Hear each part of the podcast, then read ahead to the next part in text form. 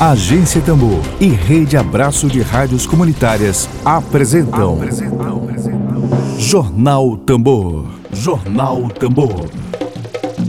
Comunicação livre, popular e comunitária. Está no ar Jornal Tambor. Jornal Tambor. Dedo de prosa.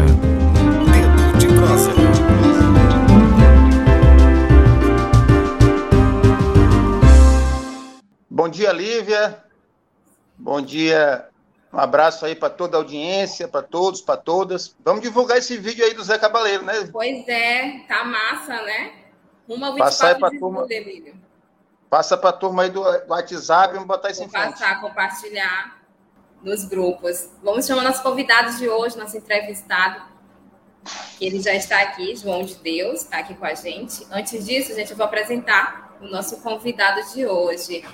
O João de Deus ele é artista plástico ribamarense. O tema da entrevista de hoje é a exposição Delírio da Quarentena, com trabalhos feitos aí após 20 anos sem pintar. A exposição está em cartaz no Espaço de Arte Márcia Santos, na Procuradoria-Geral de Justiça, e o Zé Cordeiro, no Centro Cultural do Ministério Público. Bom dia, João de Deus. Me ouve bem? Bom dia. Bom dia, Lívia. Bom Emílio, dia. né? Eu estou sem óculos, desculpem. Emílio e Lívia, é prazer conversar com vocês, é prazer interagir com o público de vocês, que eu sei que é um público assim, extremamente consciente, um público atualizado, um público que interage com o mundo, com o momento, assim como vocês como profissionais também, né? Então, parabéns pelo trabalho de vocês, né? Que eu é, acho interessante a forma como Prazer vocês veem. Sim. E aí, João, vamos, vamos começar aqui nossa conversa. Começa falando aí pela, pela, pela, pelo teu processo criativo, né? Para essa, para essa produção de quadros que resultou em mais de 60 obras, né? Deu para expor, inclusive, em duas galerias diferentes ao mesmo tempo. Queria que tu falasse sobre o processo criativo que resultou nessa produção? Então, é, assim, na verdade, as, ficaram ainda algumas obras que não couberam, né? Eu fiquei surpreso depois que foram devolvidas 106 obras, porque algumas estavam em papel A4, numa pasta, numa pasta é, várias obras e que não chegaram a ser colocadas em, em, em molduras ou não eram em telas já pré-prontas, né? E que não entraram. E, e aí eu fiquei surpreso que, na verdade, o meu trabalho já está quase chegando a 200 obras, considerando tudo. Tem aquela lá de trás, vocês estão vendo? Uma obra lá atrás, que é um rosto que eu criei, assim, no ímpeto, eu criei. Meu processo criativo é o seguinte: eu fiquei realmente 20 anos sem desenhar e sem expor.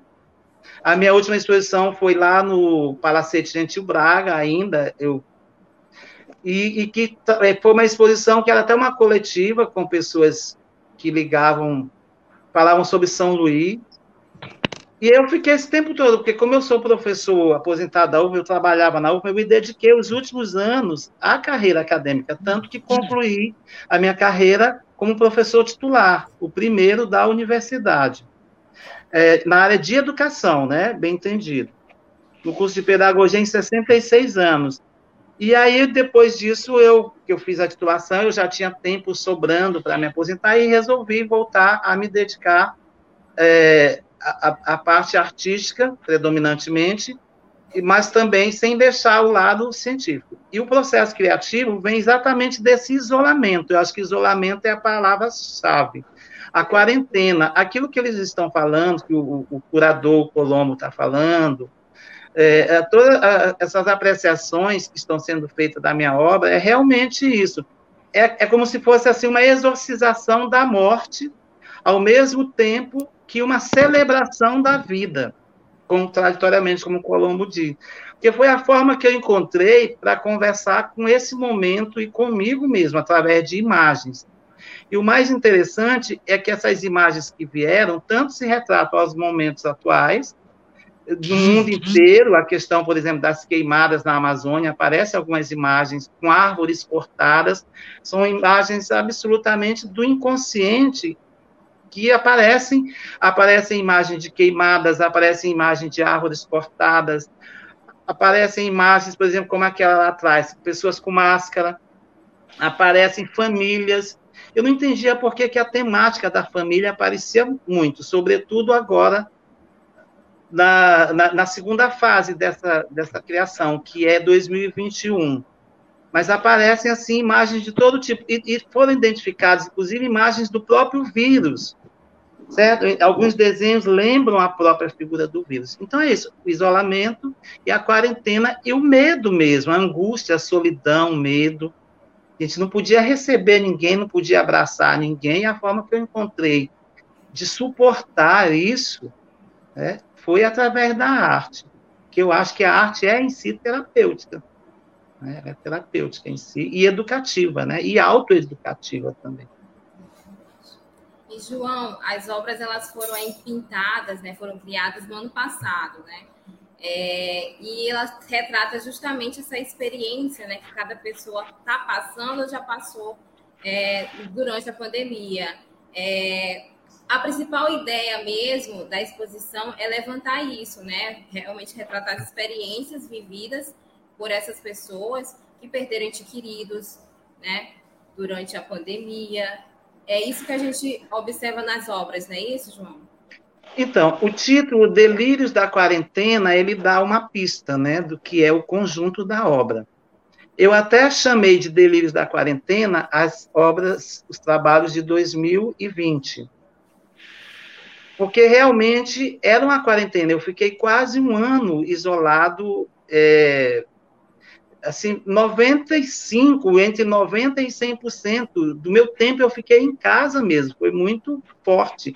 E, e, assim, eu mesmo fazendo a minha comida, porque a moça que trabalhava aqui eu tive que dispensar em todo aquele período, né, que foi que o, o, o governo do estado mandou as pessoas pararem de trabalhar, é, observamos tudo isso, cumprimos, e eu tinha que fazer a minha comida, que foi outra experiência também, né, de ter que, que eu já tinha tido antes e, e comecei a ter novamente na pandemia de, de, de, comer, de fazer a própria comida, observar as cores da comida, de como as cores da comida também são comestíveis, esse tipo de coisa. Cheguei a fotografar, por exemplo, tomates apodrecidos, que ficaram muito tempo na geladeira, mas que murcharam e ver que ali tinha uma plástica, tinha um movimento, tinha uma mensagem naquela, naquele legume que o tempo correu, como se o tempo fosse um artista.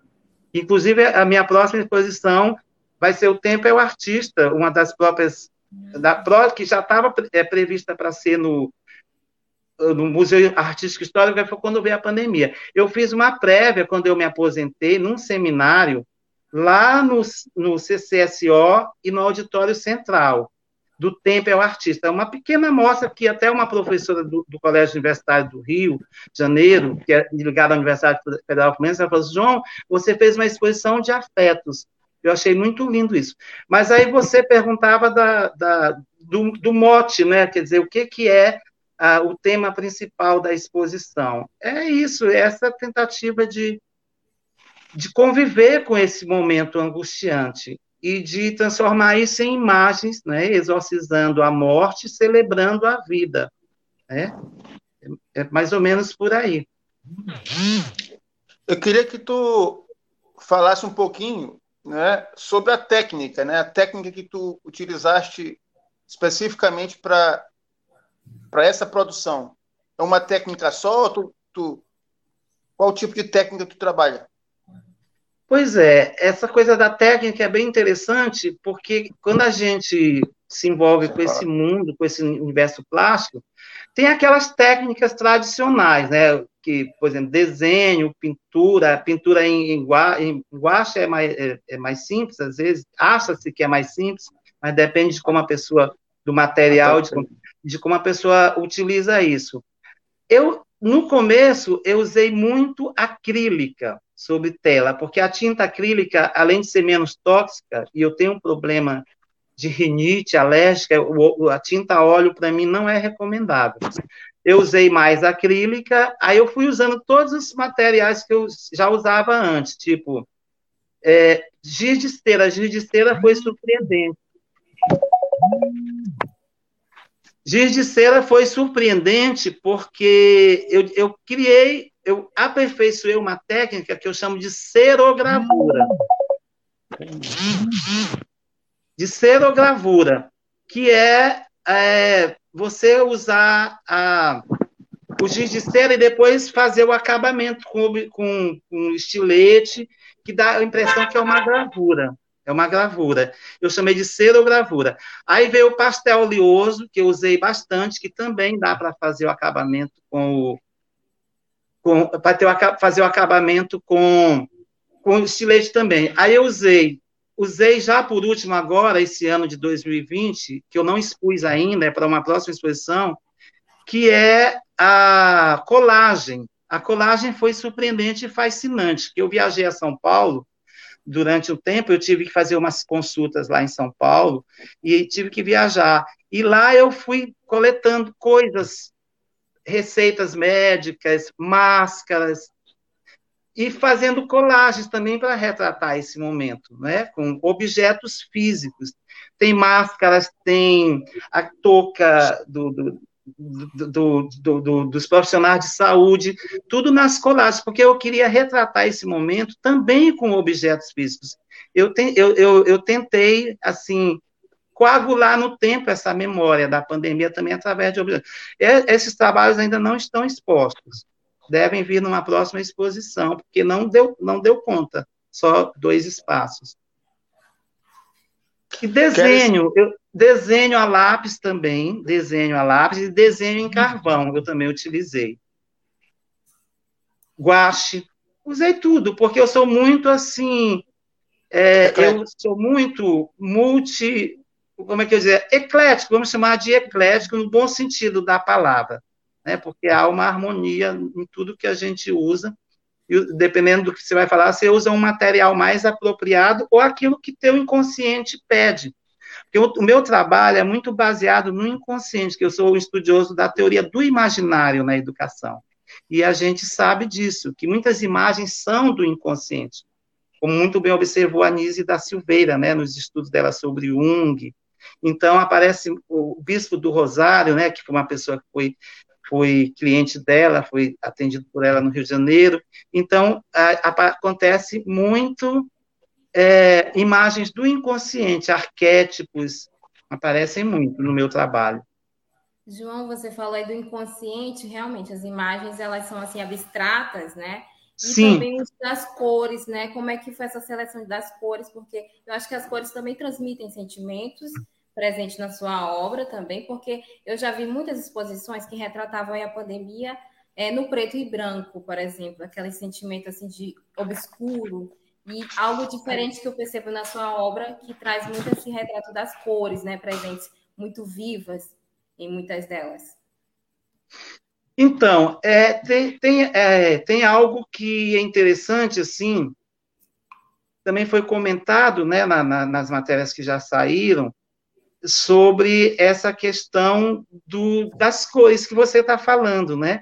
Mas você percebe que o universo, o meu universo também, ele transita entre o, a, a, luz e a sombra, não é isso? Ainda hoje eu falava com um jornalista que, que viu um trabalho meu, um dos mais recentes, que já é de 2020, que não foi exposto. Eu escrevi a palavra tu num fundo azul, um lado mais claro, um lado mais escuro.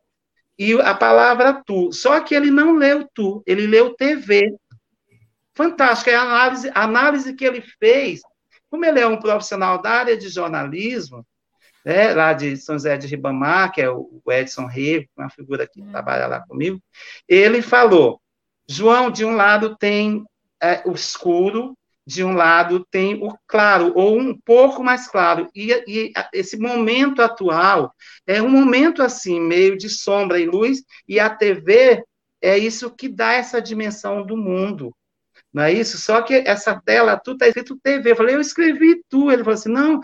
E ele leu TV. Eu achei fantástico, porque eu acho que a interpretação da obra de arte é os olhos. É os olhos de quem vê. Assim como a beleza é também os olhos de quem vê.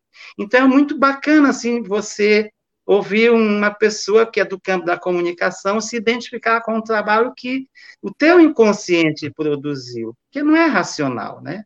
A obra de arte, por mais que se tente racionalizar a obra de arte, mas ela não é. Claro que tem artistas que optam pela técnica absoluta, pela, pela não é, não é o meu, meu caso, é como como colocou lá o, o, Colombo, né? É um estilo, é, não foi o Colombo, foi o professor Miguel Veiga, Miguel Veiga, agora eu já estou, desculpem, Figura, figurativo abstrato, porque realmente as figuras aparecem, mas elas são, elas são é, colocadas numa dimensão abstrata, mas você não perde a noção da figura, das casas, das árvores, das pessoas, das ruas, das casas, mas elas aparecem de forma abstrata. Então, é, é o meu estilo, é a minha forma de ler e desenhar o mundo. Outros artistas poderiam optar por imagens mais naturalistas, mas é uma questão de estilo e de momento, né, de que você está vivendo. Exatamente. Essa, essa história de, da mensagem e da recepção da mensagem, eu lembrei agora de um filme que foi exibido aqui na, há uns cinco anos atrás, aqui no, no Cinto Odilo Costa Filho, e o, e o diretor do, do filme, o autor do filme, estava presente, né? E ao final do filme teve um debate sobre a obra. E o que eu entendi sobre o filme, mas umas duas pessoas também entenderam. Tinha uma crítica social muito forte presente ao filme. Mas o autor não teve é, essa intenção. E quando houve o debate, as pessoas começaram a falar: ah, mas tem essa crítica muito forte. Ele disse: não, não, mas não era isso.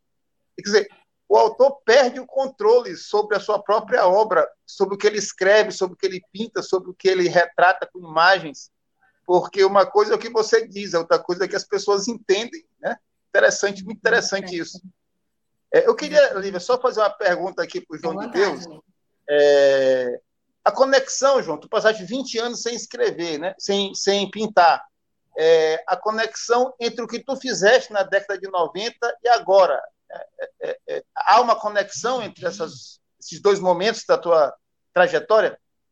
Nossa, que pergunta incrível, porque realmente, o que, que eu vejo? Eu percebo claramente que eu, eu, eu ampliei as técnicas, sem dúvida, eu acho que desculpa, enriqueci a técnica, diversifiquei a técnica, mas é, eu vejo uma relação muito maior hoje, algumas coisas que eu fiz que pergunta assim que realmente mexeu numa coisa que me é muito cara. Porque assim, eu vejo que eu trago de volta, sabe, as coisas da minha, das minhas, dos meus primeiros desenhos dos anos 90, que eram em canetinha.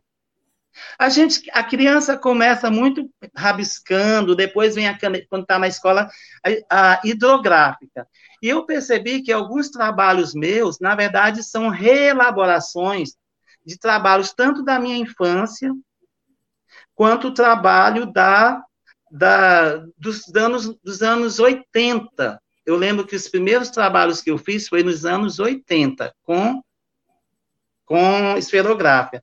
E é impressionante como, sei lá, 90, mais de 30 anos, quase 40 anos depois, praticamente 40 anos depois, voltam imagens adormecidas, mas já reelaboradas com outras técnicas, outras formas de desenhar, e isso me comoveu muito, por exemplo. E outras imagens muito interessantes que apareceram, essa está na exposição, são imagens familiares. Eu desenhava, por exemplo, um, um trabalho que eu fiz com, com, com aquarela.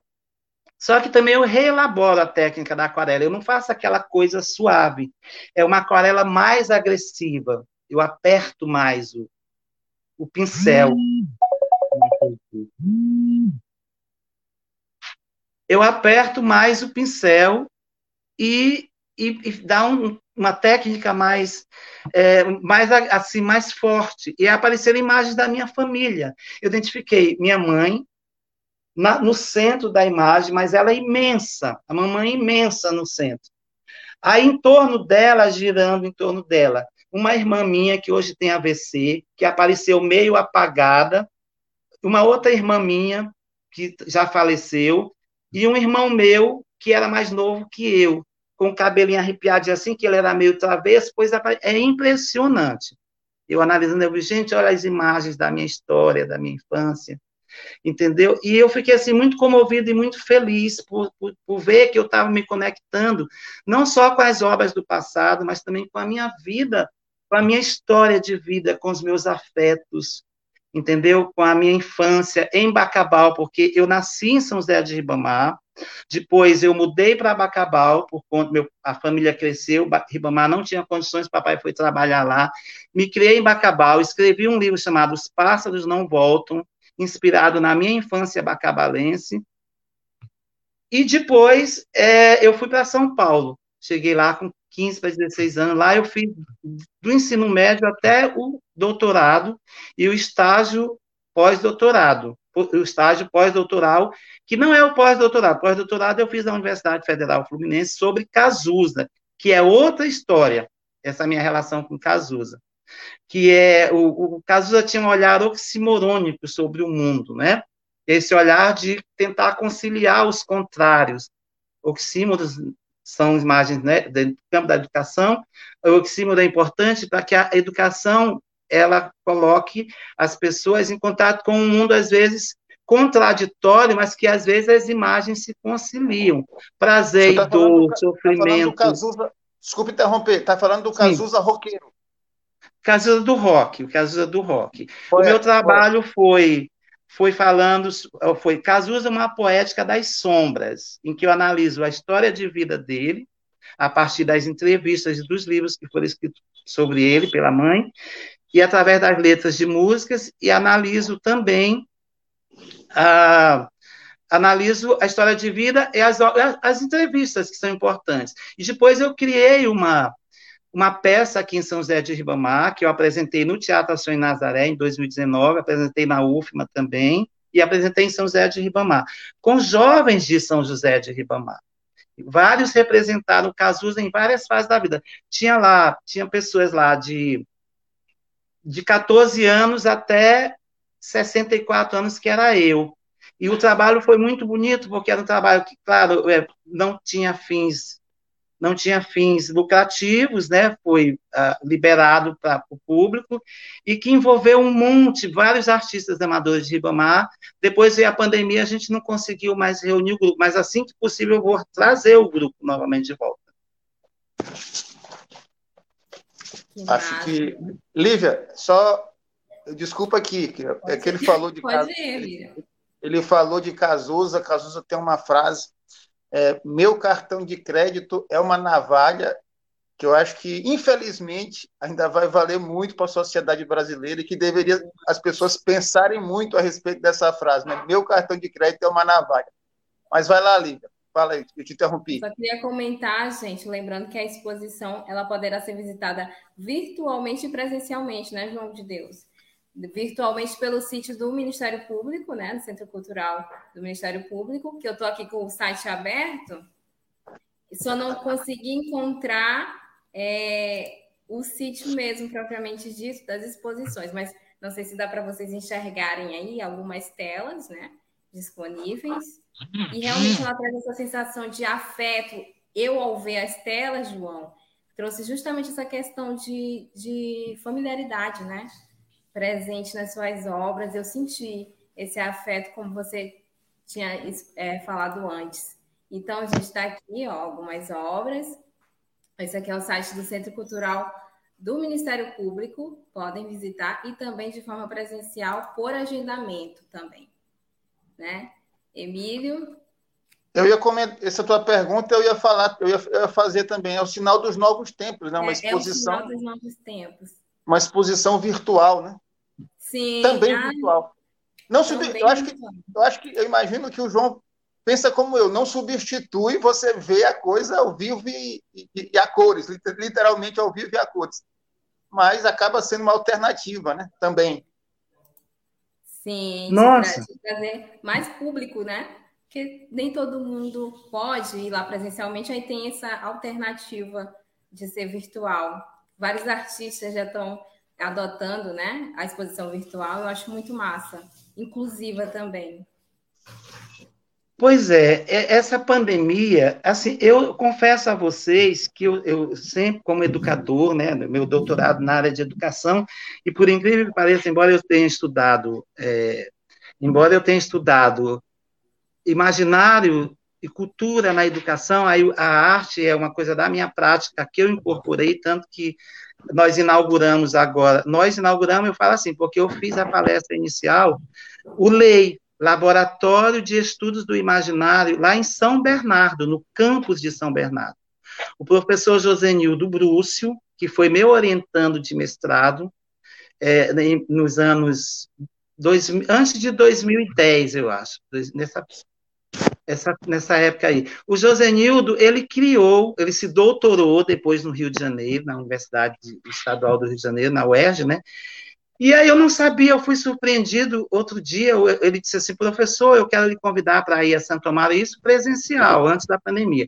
E nunca deu certo. Na pandemia, ele me chamou para abrir a, a, a série de lives sobre imaginário, e foi muito bonito, porque foi um reencontro meu, um retorno meu ao mundo acadêmico, foi muito lindo, assim, e assim, e aquela sensação de árvore.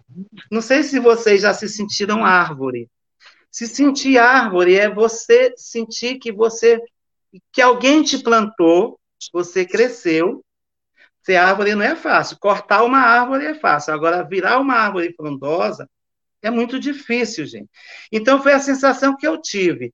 Porque eu vi, nossa, ele, um fruto do meu trabalho, o professor doutor Josenildo Brúcio, lá de, de, lá de São Bernardo, criou um grupo, ele tem dois, dois grupos, um que, que une turismo, meio ambiente, educação, e outro do imaginário, que ele me pediu para fazer a, a, palestra de abertura falando sobre a minha, meu trabalho com arte, arte imaginária na educação, né? E aí ele me chama de arte educador, porque eu acho que eu sou um artista plástico, sem dúvida, mas também eu, eu uso a arte para educar. Nas minhas aulas, eu criei a aula performance, que é uma aula em que eu utilizo objetos no seu sentido simbólico. Não sei se aparece lá no, ao fundo, umas bicicletinhas. Estão lá? Estão, né?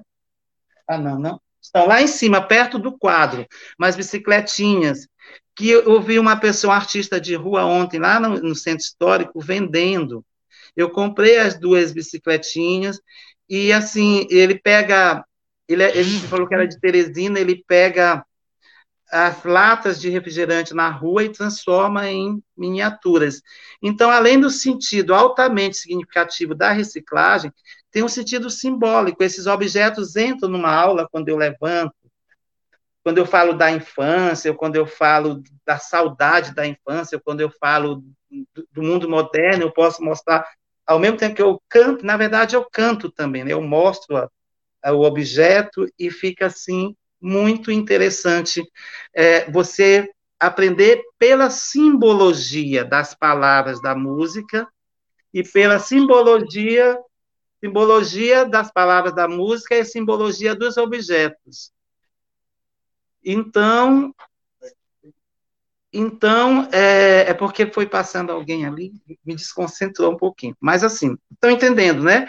O sentido simbólico dos objetos, eu tenho vários objetos aqui na minha casa, e eu tenho uma mala que eu incorporo coisas, assim, por inúmeros, é, inúmeros anos. Eu tenho uma bonequinha que minha irmã me deu, uma bonequinha, que foi a primeira, assim, uma boneca negra, eu nem conhecia, nem sabia que existia, uma boneca bem antiga, pelo estilo, dos anos 50, 60, que alguém deu para ela e ela deu para eu usar nas minhas performances, né? E tem outros objetos que ela me deu, uma coroa que às vezes eu uso, quando dentro do contexto eu utilizo. Então, isso é aula performance. E, ao mesmo tempo, eu leio poemas, eu declamo poemas, eu leio textos filosóficos, eu leio textos variados, discuto aquilo e depois canto uma música ilustrando o tema.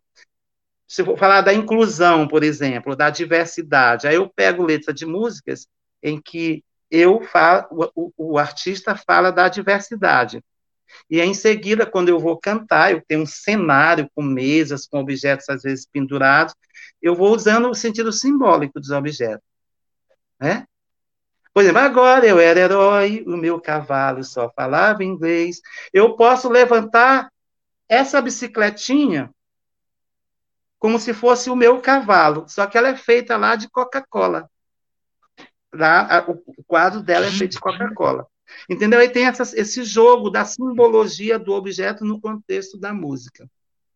É isso que é a aula performance, e que já tem, é um, nasceu de um projeto de extensão da UFMA, a aula Voz de Espetáculo, de 1998, foi aprovado pelo CONCEP, tudo direitinho. Tá. Então, tem esse trabalho também do arte educador, né? Do arte educador. Lívia. Queria citar nossa audiência, João e Emílio, que está aqui chegando, tá? Está em peso. Regiane Galeno, é, Ivandro Coelho, vou botar na tela para vocês acompanharem também. Grande mestre, artista João de Deus, comentando aqui. Um abraço para Ivandro. Ivandro Coelho.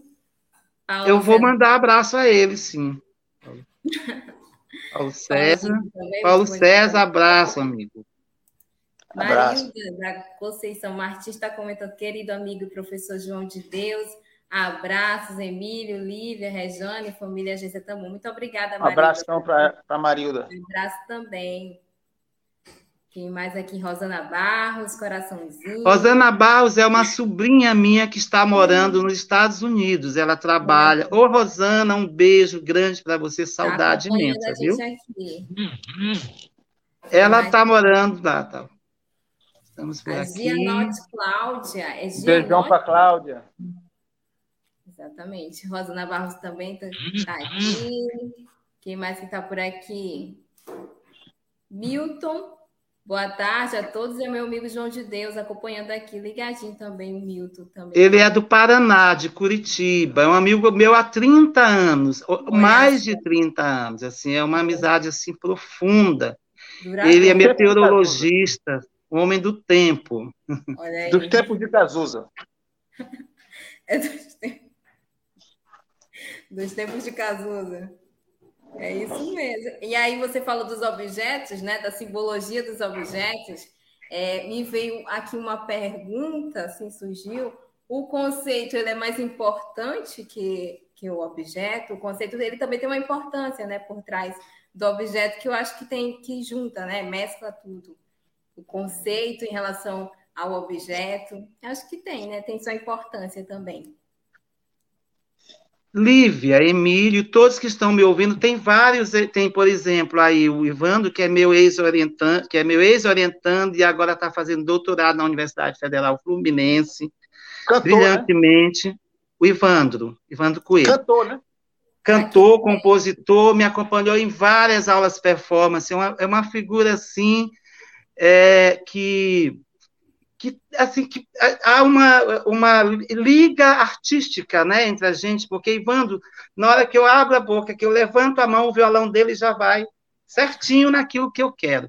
Que como meu trabalho é mais no campo da performance e das artes visuais, por causa dos objetos, então o Ivandro tem essa sensibilidade, que ele também é artista, e Ivandro tá, desenvolveu um trabalho sobre Donato Alves, no mestrado dele, um trabalho belíssimo, onde ele, é, ele analisa os quatro elementos água, água, fogo, luz e ar, nas canções de Donato Alves, no, nas toadas, e através da teoria da fenomenologia poética do Gastão Bachelard, um trabalho impecável, falei, manda para publicar, ele até agora, como ele se envolveu já com o doutorado, ainda não teve, mas com certeza assim que possível, sugiro, viu, Ivandro, que você publique, sim, a sua, a sua, a sua dissertação, que está muito interessante.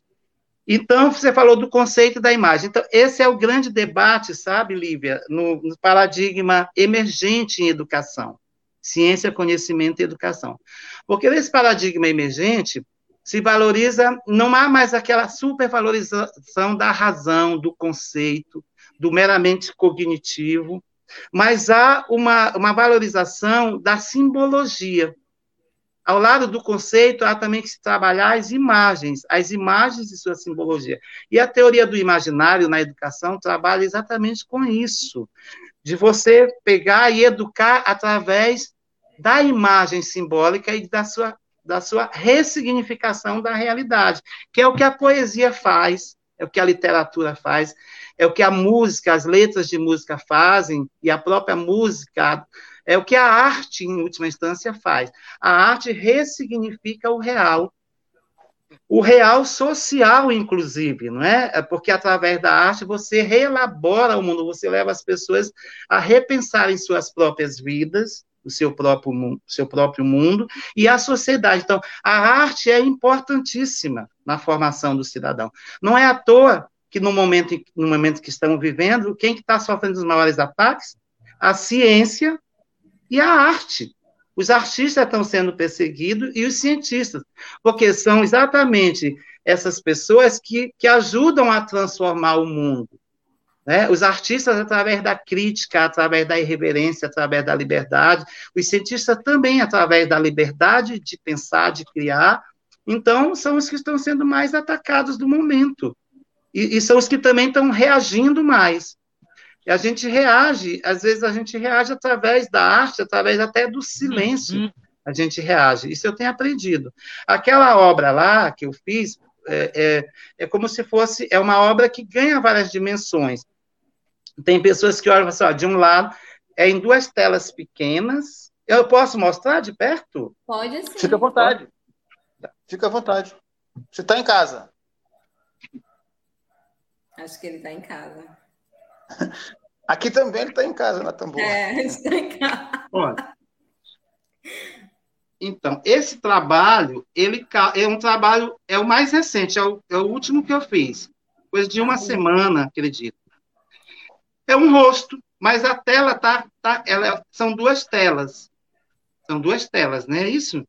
Então, essas duas telas têm duas, como se fossem duas faces. Uma pessoa olhou eu, eu realmente não me recordo quem foi, alguém, foi alguém da minha família mesmo, não sei se foi meu, meu filho que falou, de um lado está triste, do outro lado está alegre. É como se um olho tivesse mais marejado e outro lado tivesse mais alegre. Poderia ser uma representação do oxímoron, né? Desse olhar oximorônico do mundo, que é a necessidade de você ver. Tá? Às vezes, às vezes a necessidade da conciliação dos contrários. Não é isso? Você ter consciência que, por exemplo, ah, você quer ter sucesso na vida, sucesso. Quando eu falo sucesso, não é no sentido econômico, não. É a felicidade. Eu acho que o sucesso é ser feliz. Você tem que ser feliz. Mas você tem que passar por, por vários momentos. Por exemplo, quando uma das letras que o Donato Alves tem participação, diz assim: é, quem quiser colher rosas, espinhos vai encontrar. É, cicatrizes sofridas são lições de vida que a vida nos dá. Olha que, olha que beleza, olha que tratado, tratado pedagógico, né? Cicatrizes sofridas são lições de vida. São João é o meu guia e o mundo é meu mestre. Tenho que aprender. Essa dicotomia do sagrado, né, que é o São João, e do mundo, que é o profano e o sagrado. O mundo é a realidade imediata, o São João é a nossa imaginação, é a nossa fé. Então, essas que são, são imagens que se que podem ser contraditórias, mas que se complementam, não é isso? E essa, isso aqui, depois eu fui ver eu mesmo. Quando eu faço, eu não percebo. Eu, eu vi também como uma concepção aqui, um rosto, como se estivesse dentro de um ventre, não é? Aqui, né, o órgão genital feminino, e, e, e, como se alguma coisa fosse nascer, um ser, um rosto, uma imagem. Eu acho isso bem interessante dentro do, do, do, do meu momento também de avaliação. Eu vou retornar e colocar lá, se vocês quiserem comentar, ficarei feliz. Queres falar, Lívia? Não, eu só queria comentar realmente é, essas duas versões, né, dos dois lados opostos, realmente tem é, um mais triste, outro mais alegre, realmente tem essas oposições, né, esse contraste. Eu achei muito interessante. São duas, são duas partes. Isso, não, isso, isso que eu estava falando dessa forma de fazer arte, que não é essa forma consciente. Eu quis fazer, mas eu achei metade pequeno. Falei, não, eu quero fazer uma coisa maior, quero fazer. Eu falei, eu vou fazer alguma coisa um rosto, eu quero fazer um rosto. Isso eu sabia que eu queria fazer um rosto. Sim. Aí, pá, juntei. A própria tinta uniu as duas partes. E quando a gente Sim. foi avaliar, é, apareceram mesmo como se fossem dois rostos, que é o que a gente vive, essa sensação de vida e morte, essa sensação de alegria e tristeza, essa sensação de isolamento e de expansão, como o Lívia falou em algum momento, ah, mas mais pessoas vão ver. Porque se por um lado, é, se por um lado não pode ser presencial, mas quem não pode ir vai ver pela internet, vai é, de, de alguma forma democratiza, porque a, a, internet em si é essa coisa contraditória, eu, eu diria mesmo oximorônica, porque tem esse lado bom, o lado ruim, né? O lado de esconder, mas o lado também de mostrar, né? E hoje em dia é impossível a gente pensar um mundo sem a tecnologia. Agora, depende de como nós, educadores, nós, comunicadores, eu falei nós, assim, no sentido amplo, porque comunicadores são vocês que estão aí mesmo na comunicação, mas no sentido amplo da palavra, da palavra temos que, que tornar essa conscientização. E outra questão também que me veio muito forte foi a questão da dimensão do humano. Como é que fica a dimensão do humano? Com a tecnologia. Você faz psicoterapia por internet, não é isso? Sem nunca ter olhado, sem nunca ter olhado uh, a cara do terapeuta, o corpo dele, mas a, a voz dele é um prolongamento humano que chega até você a imagem dele ali e a sua imagem para ele.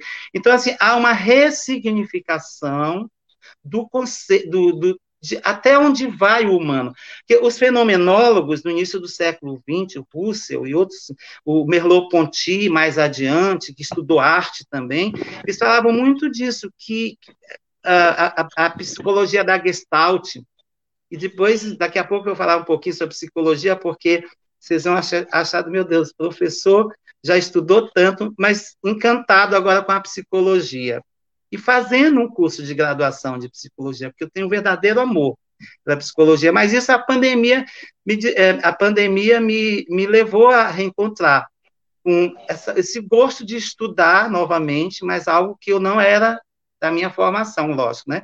E a psicologia. Então, a Gestalt, a, a, o, o Merleau-Ponty, que eles, é, os fenomenologistas, o próprio Bachelard, Gaston Bachelard, que falava sobre o que há de grande no pequeno, na semente, né? Você começar a pensar essas coisas, até onde vai o pequeno da semente? O pequeno da semente vai ao infinito, cria uma árvore, e no imaginário humano essa árvore toca o céu, que é, por exemplo, aquela, aquela história de João e o pé de feijão. A semente pequenininha cresce, cresce, cresce, cresce, cresce de forma que vai ao céu. Então, os fenomenólogos trabalhavam com essa perspectiva. Até onde vão as coisas? As coisas vão até onde nosso sentido é capaz de alcançar. Aí, num capítulo belíssimo da, da, da, da poética do espaço, da poética da poética do espaço, ele fala dessa questão das gavetas, dos ninhos, por exemplo, os ninhos, essa coisa do, do o ninho, o afeto que o ninho fala. Mas na poética do devaneio tem uma, tem uma, uma parte que ele fala sobre devaneio e cosmos. Nós não acabamos em nós, nós não acabamos nesse momento, mas nós nessa sensação imediata. Nós acabamos no próprio cosmos, que é esse universo desconhecido. Então, isso é muito interessante dentro da fenomenologia. Só que esse tipo de pensar ficou no limbo muito tempo. E só a partir, por exemplo, de Einstein, quando ele coloca a teoria da relatividade, é que realmente vão, vão, se repensar. A nova antropologia, que já não é mais aquela antropologia eurocêntrica, né? que a, a antropologia vai repensar também a questão da diversidade, a questão da cultura, e, e, até chegar, por exemplo, ao Edgar Morin, que completou 100 anos. E o Edgar Morin, ele é uma figura que vem trazer, de uma, desenvolve toda uma teoria, que é a teoria da complexidade. Essa teoria da complexidade não vê as coisas fragmentadas, isoladas, mas está tudo ligado. Tudo ligado. É um complexo, né? no, no, sentido grego, é, é, é tecido, tecido do junto, aquilo que é tecido junto. É, então, ele falava disso: olha, você não pode pensar numa educação que só privilegie a, as ciências exatas, as ciências exatas e naturais. Mas as ciências humanas e sociais também são importantes, elas têm que dialogar entre si. O ensino tem que ser transdisciplinar. Nenhuma disciplina termina em si. Ela termina para além de si, ela é trans. E hoje tudo é trans. Não é isso? Você fala de diversidade de gênero, não é isso? O trans, o que, que é o trans? É aquilo que está para além daquilo que já é aceito, que já é compreendido. Então, são teorias hipermodernas e que com a pandemia ganham uma dimensão muito maior, porque aí já inclui agora essa coisa que talvez não tenha sido pensado muito no começo, que é essa questão da saúde, da preservação da saúde, essa questão do, do, do, do social, das pessoas juntas, de como isso é importante. A gente não tem mais show junto, a gente não tem mais jogos de futebol juntos, é tudo muito controlado. Então, faz uma ressignificação, que é o que um outro autor muito conhecido, chamado Michel Maffezoli, falava do estar juntos. O estar juntos. O estar juntos é aquilo que ele chama de nós, nós, nós no sentido de nó, mas nós no sentido do coletivo. Nós fusional. A gente pode se unir e ser uma coisa só que se chama o quê? a raça humana, a humanidade. Né? Nós somos uma coisa só. Isso é o nós fusional. Nós temos intercomunicação. Só que a gente sabe que não é tão simples, porque há determinadas campanhas no sentido de desvalorizar o coletivo, de desvalorizar o afeto, a emoção, o amor, aquilo que não dá lucro. E aí, por isso que a natureza sofre, por isso que as pessoas são exploradas, porque aí, infelizmente, ainda se valoriza mais o lucro os bens materiais do que o afeto, do que esse estar juntos, só pelo fato de sermos humanos. Depois dessa aula, hein, É, professor, né? Acho que nunca deixa, né? Tá sempre sendo. Maravilha, gente. Uma pena que já estamos chegando aqui no finalzinho. Quer falar, Emília, alguma coisa?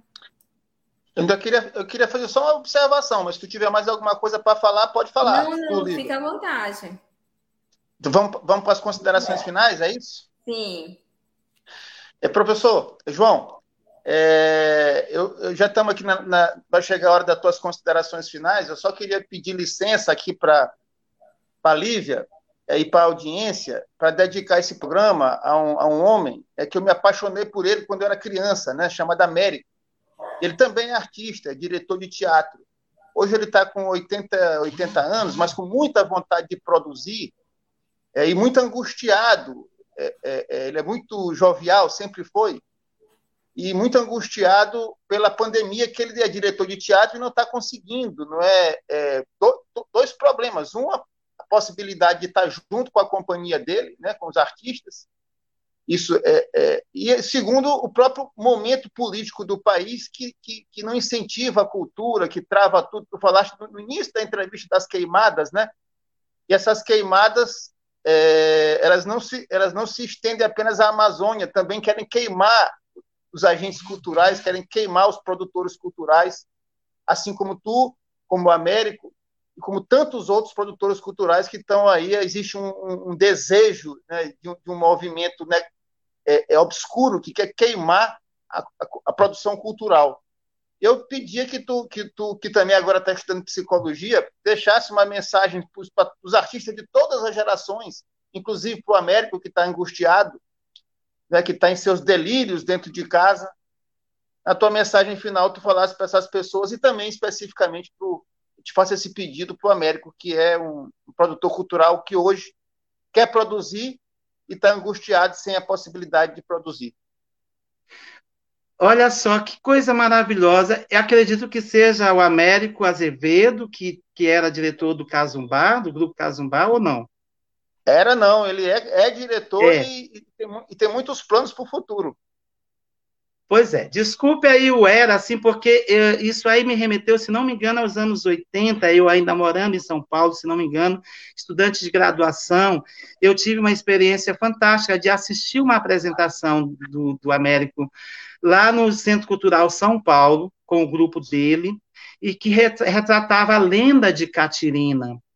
E eu ainda, meio inexperiente, fiz uma pergunta, foi, foi uma, uma coisa que ele falou que eu nunca esqueci, sobre lenda, né? Eu perguntava assim para ele se tinha um, é, qual era, eu perguntei para ele qual era a versão correta da lenda. Porque tem várias, eu falei, eu, Américo, tem várias, tem várias é, versões da lenda da Catirina. Tem, poderíamos considerar uma versão correta? Eu falei assim, não, não, não poderíamos considerar uma versão correta, porque existem várias versões e cada versão retrata um tempo. Tá? Achei aquilo fantástico, assim, achei aquilo muito bonito, me senti muito orgulhoso. Américo, se estiver nos vendo, vai o meu grande abraço a você, você é um mestre da cultura, da arte, uma produção, produtor cultural, diretor, fantástico, desejo tudo de bom para você. Né? Estamos aqui, São José de Ribamar, tá? Outra coisa que eu. É, aí você falou da minha mensagem final. Então, a minha mensagem final, gente, é, é muito chavão, mas eu acho que a gente, às vezes, a gente tem que repetir muito isso na vida para que as pessoas ouçam e ouçam e ouçam e aprendam a valorizar. Eu acho que a maior mensagem que eu posso dar é que as pessoas valorizem mais o afeto. Vamos valorizar o afeto, vamos valorizar esse estar juntos, embora hoje nós, nós não possamos estar juntos, sempre fisicamente, em aglomeração, mas nós podemos estar juntos no nosso afeto, no nosso amor um pelos outros, no nosso respeito à arte, à cultura, à natureza, nosso respeito à diversidade. E, e é isso, assim, vamos nos amar mais. Eu sei que isso é hiper chavão, e pode até ter um pouco pega, mas eu não vejo outra saída para o mundo se não seja a, a disseminação do amor e não a, dimensão, a disseminação do ódio, que é o que se tenta fazer. Nós não podemos entrar nessa armadilha de achar que o ódio é que vai resolver o mundo. Não é o, o, ódio, é o amor. E o amor é respeito, é diversidade, é inclusão, é educação, inclusive educação comunitária. Você vê a comunidade como um ambiente de educação não só a educação formal, mas aqueles processos de aprendizagem que acontecem dentro da, da, da, da comunidade. Por exemplo, essa bicicletinha aqui, ó, que é uma lição, é uma lição de reciclagem e de amor. Uma pessoa que sobrevive fazendo isso. Eu pedi permissão às pessoas para eu cantar um trechinho de uma música. Agora eu era herói e o meu cavalo só falava inglês. A noiva do cowboy era você, além das outras três. Eu enfrentava o batalhão. Os alemães e seus canhões. Guardava o meu bodoque, ensaiava o rock para as matinês. Só para dar uma pequena demonstração da aula performance, que a ressignificação dos objetos. Então, isso aqui é uma, é uma é um trabalho que tem que ser respeitado de um artista popular, que eu conheci lá na Praia Grande. Eu falei, vá a Ribamar mostrar seu trabalho lá. Aqui tem um e aqui tem outro. Aí ele colocou, que eu acho muito bonito. Ele, então é isso. Eu acho que reciclagem, reciclar tudo, inclusive, principalmente, reciclar o nosso modo de ver o mundo, nosso modo de ver a arte, o nosso modo de ver o amor e interagirmos uns com os outros, uns com os outros, para sermos cada vez mais afeto, abraço, amor. A todos que estão aí, a Lívia, ao Emílio e a todos que estão nos assistindo. Muito obrigado a vocês, viu? E vamos nos amar, vamos distribuir afeto. Vamos nos amar. Carinha, Muito amor. obrigada, João. Vamos nos amar. Ele, ele, citou duas vezes essa música linda que eu, que eu adoro, é, é do João e Maria, né, de Chico Sim. Buarque, que a gente Sim. encerra lembrando uma outra música de João de Chico Buarque, né, que ele diz vai passar. E essa onda de ódio que é capitaneada, é, comandada pelo senhor Jair Bolsonaro, vai passar e a gente vai viver tempos de mais amor, de mais fraternidade, de mais justiça social. Beijão para ti, João. Um abraço aí à nossa audiência. Até breve. Até breve, obrigado. Um abraço a todos. João. Mais afeto e mais amor. Eu termino aqui com o um comentário da Rosana Barros. Incrível, a arte é necessária. Você é necessário, João de Deus. Obrigada por nos ensinar tanto.